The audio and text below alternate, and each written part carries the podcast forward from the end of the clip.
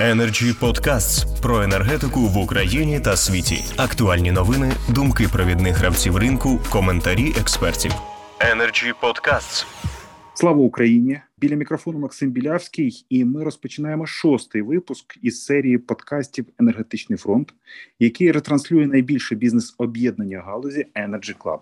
Сьогоднішній наш гість Максим Немчинов, колишній заступник міністра енергетики України, а нині радник очільника Міненерго України. Пане Максиме, радий вас вітати у студії. Е, добрий день, пане Максиме, героям слава. Ніхто не має сумніву, що Україна у 2023 році здобуде перемогу над рашизмом та вийде на міжнародно визнані кордони 1991 року. Далі буде післявоєнне відновлення, над яким, наскільки я розумію, вже е, доволі давно працюють в Міністерстві енергетики України. Розкажіть, будь ласка, звісно, наскільки це можливо в умовах воєнного стану, про стратегію відновлення енергетичної галузі після перемоги України. Ну, по перше, хочу сказати, що абсолютно впевнений, е, що 2023 рік буде роком нашої перемоги. Я в це вірю на 100% і насправді вважаю, що так і буде. Тому готуватись до того, щоб після перемоги відновлювати е, постраждалу енергетичну галузь України, ми почали вже насправді. Ви абсолютно праві. Е, можливо, дійсно не всі речі е, можна розповідати на широкий загал, але тим не менш, хочу сказати, що на сьогодні Міненерго закінчує опрацьовувати проєкт енергетичної стратегії до 35-го року, яка потім буде розширена до 2050 року, яка передбачає один з розділів це розділ відновлення пошкодженої енергетичної інфраструктури, не просто відновлення, це повинна бути якісна відбудова. І е, покращення е, нашої енергетичної системи, хочу сказати, що стратегія в першу чергу полягає в тому, щоб підтримати нашу енергетичну систему в такому стані зробити її такою, щоб наша енергетична безпека і енергетична незалежність була на найвищому рівні. Е, хочу сказати, що насправді ті події, які відбувалися за останні два з половиною місяці, коли були такі дуже масовані атаки ракетні, наша система витримала і стояла, і в тому числі завдяки тому, що вона була достатньо міцною. Тому наше завдання зробити її ще більш міцною, ще більш незалежною, ще більш безпечною і готовою до будь-якого розвитку подій в майбутньому. Дякую, пане Максиме. Я хотів би для наших е, слухачів е, пояснити е, сказане вами у тому контексті, що скоріш за все, я більш ніж переконаний, що стратегія, над якою працює Міністерство енергетики України, передбачає наступний ланцюжок це достатність ресурсів, стабільна і надійна поставка їх, тобто безпека постачання, фінансові ліквідні ринки. Ну і безперечно, платоспроможний споживач. Все це має бути е, відповідним магнітом для інвестицій. Чи правильно я зрозумів, е, підсумував сказане вам? Абсолютно, абсолютно правильно. Е, є тільки невеличка ремарка стосовно споживача.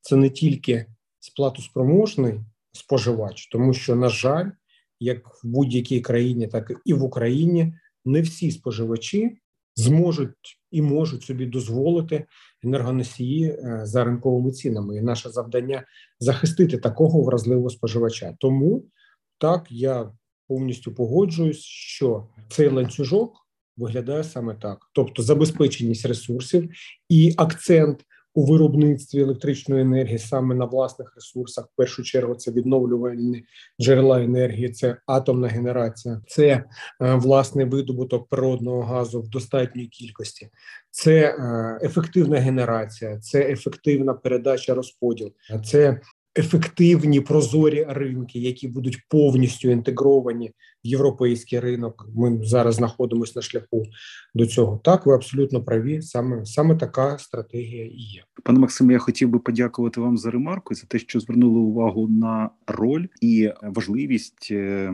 у забезпеченні фінансовій дотації е, малозабезпечених сімей. Це мова йде про монетизовані субсидії. Я наскільки розумію, що у перспективі так само це питання вже буде повністю врегульоване, і навантаження на ринок е, у формі ПСО не буде таке масштабне. Насправді я теж на це сподіваюся. На мою думку, що саме монетизовані субсидії це найкращий спосіб захистити е, вразливого споживача. Це найкращий спосіб адресно допомогти кожному. І це не буде призводити до викривлення ринку і запобігне маніпуляціям саме на ринках на енергетичних. Е, тому я дуже сподіваюся, що це дійсно станеться найближчим часом.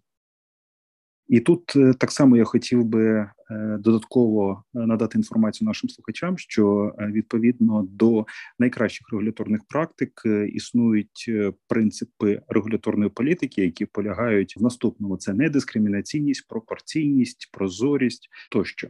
Ну і е, коли ми говоримо про монетизацію субсидій, взагалі, коли ми говоримо про фінансове наповнення енергетичних ринків, е, потрібно, на мій погляд, також е, проінформувати наших слухачів про те, що окрім системної роботи на енергетичному фронті у фізичному вираженні, так відбувається робота в юридичній площині, тобто фіксація збитків, які виникли внаслідок терористичних обстрілів Російської Федерації. Далі ці матеріали в юридичній площині будуть супроводжуватись, наскільки я розумію, групою прокурорів України, в тому числі в міжнародному кримінальному суді, для того, аби отримати репарації. Відтак, е, пане Максиме, виникає відразу запитання про роль репарацій та форму відшкодування від агресора. Якими, на вашу думку, мають бути репарації? Energy Podcasts. По перше, хочу знову з вами погодитись, що в принципі саме так і відбувається. Ми постійно фіксуємо усі е, пошкодження. Ми постійно фіксуємо збитки, які агресор наносить нашій енергетичній системі, і не тільки енергетичній системі. Е, ми постійно е, фіксуємо ті втрати, які ми несемо. На жаль, в нас є втрати, там втрата контролю над певними генераціями тимчасова втрата контролю. У нас є втрата контролю там над е, тимчасово над певними вугледобувними підприємствами. Е, на сьогодні ми не знаємо, в якому стані вони знаходяться. Тобто, казати про повноцінні репарації можна буде тільки після того, коли ми повернемо контроль над усією нашою територією. Ми зможемо е, оцінити ті збитки, які були нам нанесені в результаті збройної агресії країни-агресора. Після цього, звичайно, ми будемо е, через наших прокурорів, через представництво міжнародних судах, ми будемо вимагати стовідсоткового відшкодування е, усіх збитків. І я сподіваюся, що це буде не тільки прямі збитки, фізичні втрати, да то я думаю, що можна говорити і про е, прибутки, які могли б отримати ці підприємства, про податки, які не були сплачені. Моя думка полягає в тому, що треба максимальний обсяг е, компенсації отримати з країни агресора для того, щоб було знаєте, як безсумнівність і безповоротність е, отримання відшкодування і щоб усі розуміли, що будь-яка за будь-яку дію буде відповідальність. В якому вигляді будуть репарації? Я думаю, що на сьогодні тих е, грошей, які вже заблоковані і е, заморожені активи країни-агресора, їх в принципі кількість значна, але чи вистачить саме грошових активів на сьогодні сказати ми не можемо. Насправді абсолютно можлива ситуація, коли у якості репарації ми можемо отримувати, наприклад, природний газ в якійсь кількості, який нам буде необхідний ще певний час до того моменту, поки ми не збільшимо власний видобуток. Е, ми можемо отримувати інші якісь ресурси, які нам потрібні для відновлення економіки. Тобто е, будь-яка форма е, репарацій, якщо вони будуть повністю покривати е, і прямі, і непрямі збитки.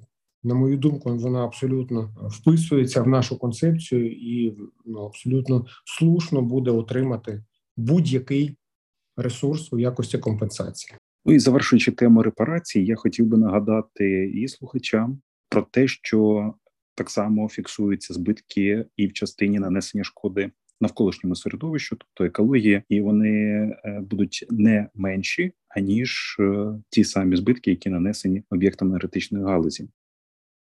Безумовно, безумовно, в нас є такі випадки, коли е, за рахунок того, що ми втратили тимчасово контроль над певними шахтами, то відбувається їх затоплення, і ми теж це фіксуємо. І екологічні збитки дуже значні насправді, і це це обов'язково буде відображатись в наших вимогах щодо компенсації. І говорячи про вуглеводобувні підприємства, е, вимоги будуть, наскільки я розумію, стосуватися в тому числі того періоду, який е, мав місце у 2014 році стосовно тих об'єктів, які були окуповані терористичними військами саме в той період. Правильно, пан Максим? Я дуже на це сподіваюся і буду робити все від мене залежно, щоб саме так і було, тому що ми втратили дуже е, якісні, дуже перспективні активи, вугледобувні, е, які видобували якісне вугілля, яке мало е, експортний потенціал, тобто з низьким вмістом сірки. Ми втратили багато, тому звичайно. Треба на цьому наполягати. Щиро дякую за вашу позицію і за вашу роботу і роботу наших колег із Міністерства енергетики України. Повертаючись до теми післявоєнного відновлення, Скажіть, будь ласка, чи потрібно підготувати законопроекти для більш злагодженого синхронізованого післявоєнного відновлення? Е, якщо так, то які мають бути законодавчі ініціативи за напрямками? Я думаю, що насправді без сумніву, що законодавчі зміни потрібні для того, щоб швидко. Так би мовити, ну в дужках бігти, да, і швидко відновлюватися, швидко будувати Е, щось е, якісне і нове, замість е, того, що зараз знищене і зруйноване, звичайно, потрібні певні зміни. Треба спрощувати бюрократичні процедури, усі дозвільні. Треба давати більше можливості для інвесторів, щоб заходили ну, створювати умови, щоб це було цікаво не тільки для держави і за рахунок репарацій, а також і за рахунок е, приватних інвестицій. Тобто, безумовно, такі умови треба створювати. Я думаю, що е, насправді ми прийдемо до того, що стратегія, яка буде розроблена, е, вона повинна бути затверджена. Скоріш за все, в Верховній Раді, щоб мала силу закону. Хоча є різні думки на цю позицію, тобто є думки, що це зробить її більш такою. Знаєте, ну важко буде вносити зміни, важко буде та вона не буде настільки гнучкою, е, ніж коли стратегія затверджується рішенням уряду.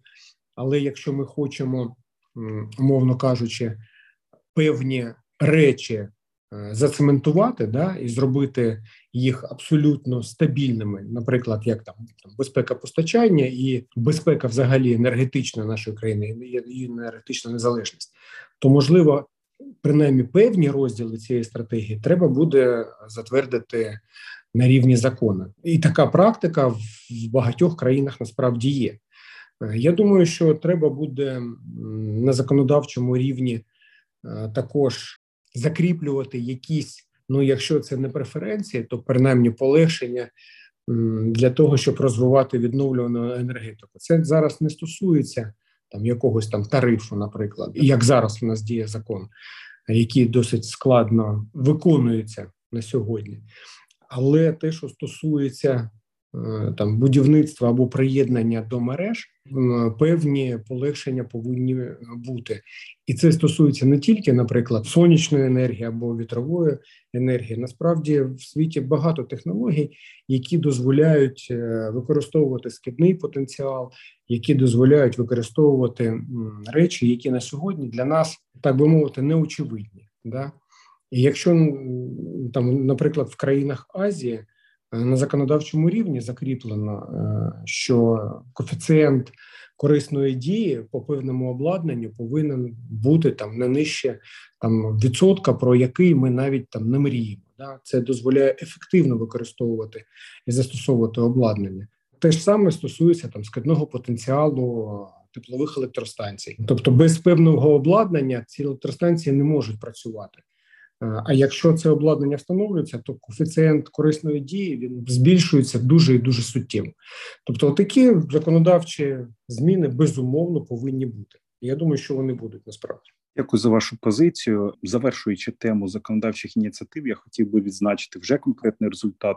Е, звісно, він стосується площини вторинного законодавства, але він є і він стосується скорочення термінів е, таких робіт, які пов'язані з техніко-економічним обґрунтуванням, і е, скороченням терміну проектово-шуковальних робіт для відповідальних об'єктів енергетичної системи України. Це безперечно пришвидшить відновлення нашої інфраструктури після терористичних обстрілів Російської Федерації, продовжуючи сказане вами стосовно приєднання слухачів, цікавить питання відновлення житлового фонду та використання найкращих доступних технологій з енергоощадності. Як буде з цим напрямком? Яке ваше уявлення? Яка ваша візія? Energy Podcasts. Ну, по перше, хочу сказати, що у вас нещодавно був підкаст з головою агенції з енергоефективності, і, чесно кажучи, відбирати його хліб мені б не дуже хотілося. Е, але хочу сказати, що без інвестицій в енергозбереження і в енергоефективність ми не досягнемо успіху. Ми не досягнемо тих результатів, які хочемо досягнути з точки зору е, саме енергетичної незалежності і енергетичної безпеки.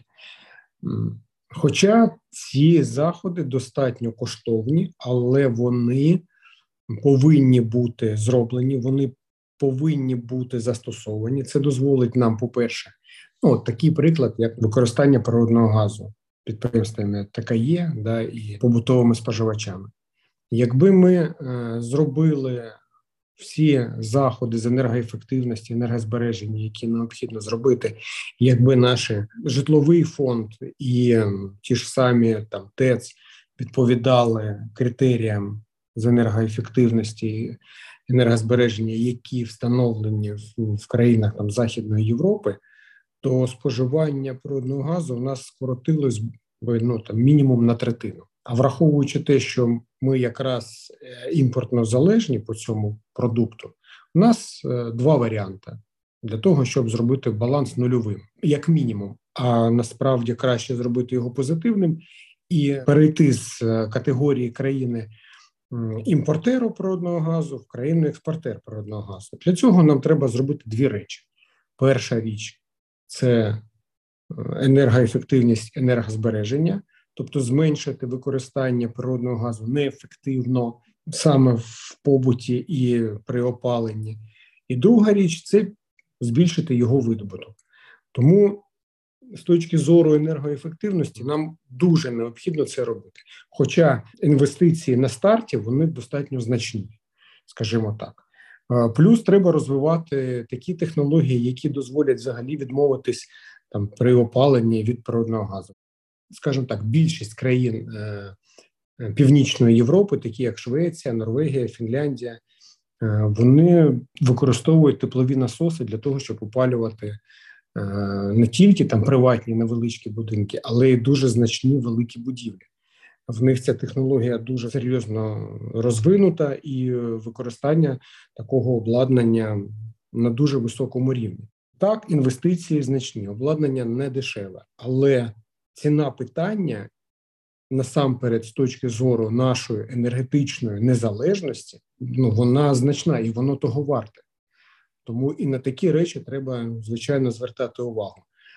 Я впевнений, що агентство з енергоефективності над цим працює. Я знайомий з його керівником. Впевнений, що саме так вони і рухаються. Дякую за вашу позицію. Повністю її розділяю. Задав таке запитання, аби в чергове закріпити думку наших слухачів стосовно важливого місця та ролі держенергоефективності України в процесах відновлення постраждалих об'єктів енергетичної галузі. Скажіть, будь ласка, е, повертаючись до реалії до сьогоднішнього дня, як на вашу думку, е, чи правильним є твердження, що фактично вже зараз наша енергосистема під час аварійно відновлених робіт на об'єктах, наприклад, розподільчих мереж, змінюються за своєю архітектурою. Тобто, ми ремонти проводимо вже зараз з точки зору наступних операцій по модернізації. По-перше, мабуть, е, не треба таку інформацію суттєво виносити на широкий загал. Це по-перше. По-друге, відверто кажучи, я не знаю таких конкретних прикладів, але виходячи з власного багаторічного досвіду, з тієї ситуації, яка є, як я її розумію і бачу зсередини, то насправді мені здається, що це не зовсім так, тому що швидко відремонтувати і швидко відновити. Е, як правило, це якісь тимчасові рішення. В нас стоїть завдання забезпечити е, напругою, живленням, електроенергією, як завгодно можна сказати, споживачів, як промислових, так і побутових. Е, і якщо якісно змінювати архітектуру мереж, якщо якісно змінювати підхід і обладнання, на це все одно треба мати певний час і мати необхідне обладнання, яке допоможе це зреалізувати. На сьогодні ми відновлюємо фактично за рахунок того, що є або що нам дають. І якщо там підходити е, з точки зору, як повинно бути, тобто ТЕО, технічне завдання, проєкт, розрахунки, які обладнання треба обирати, як треба проєктувати мережу і так далі. Ну, ви ж розумієте, що це в рамках ремонтів, на мою думку, це неможливо. Тобто можна достатньо ефективно ремонтуватись, можливо, це потім стане, знаєте, як таким фундаментом для того, щоб мережі розвивались саме в такому напрямку, але сказати, що ми от одразу відновлюємо і вони становляться якимись там суперефективними, або ми там змінюємо архітектуру. Ну я б так не сказав відверто.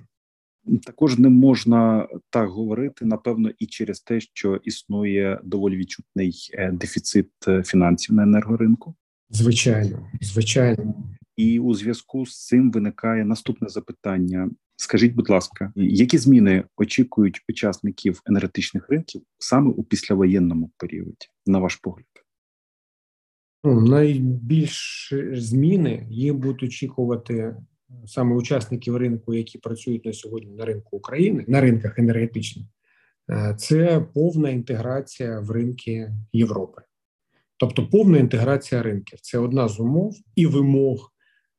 Тобто, треба буде адаптуватись і до правил роботи на європейських ринках. Ми повинні повністю синхронізувати наші правила з європейськими. Ми повинні забезпечити таку складову, як е, фінансовий напрямок е, роботи ринків. Тобто на сьогодні ну, в Україні валюта гривня в Європі це євро. Для швидких розрахунків треба прийняти певні акти і зробити там певні процедури.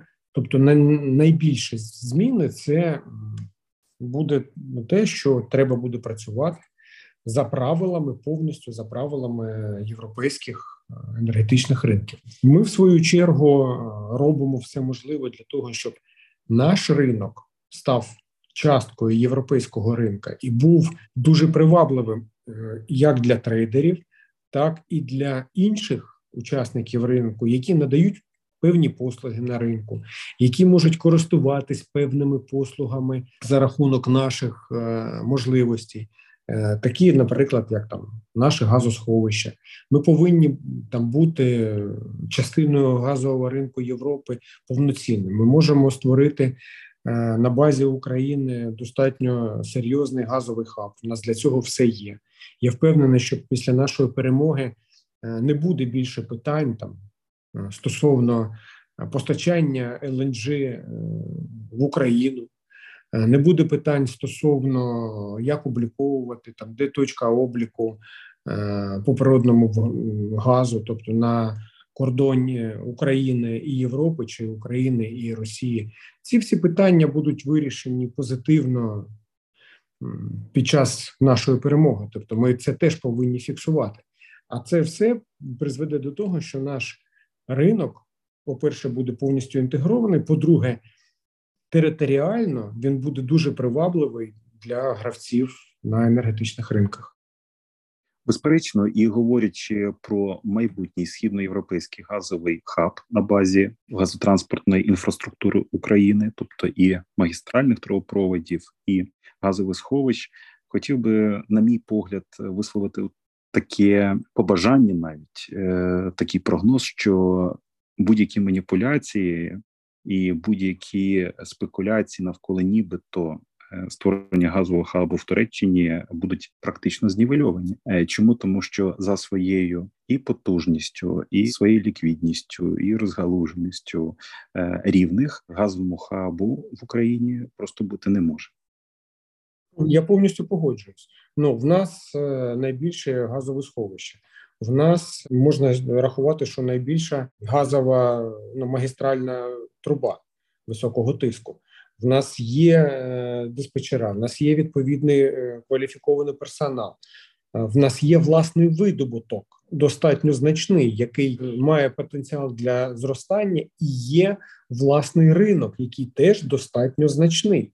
Тобто, в нас є всі складові. Я повністю з вами погоджуюсь. Energy Podcasts. Пане Максиме, мені вкрай імпонує те, що ви згадали Е, моїх колег, колишніх е, нинішніх диспетчерів.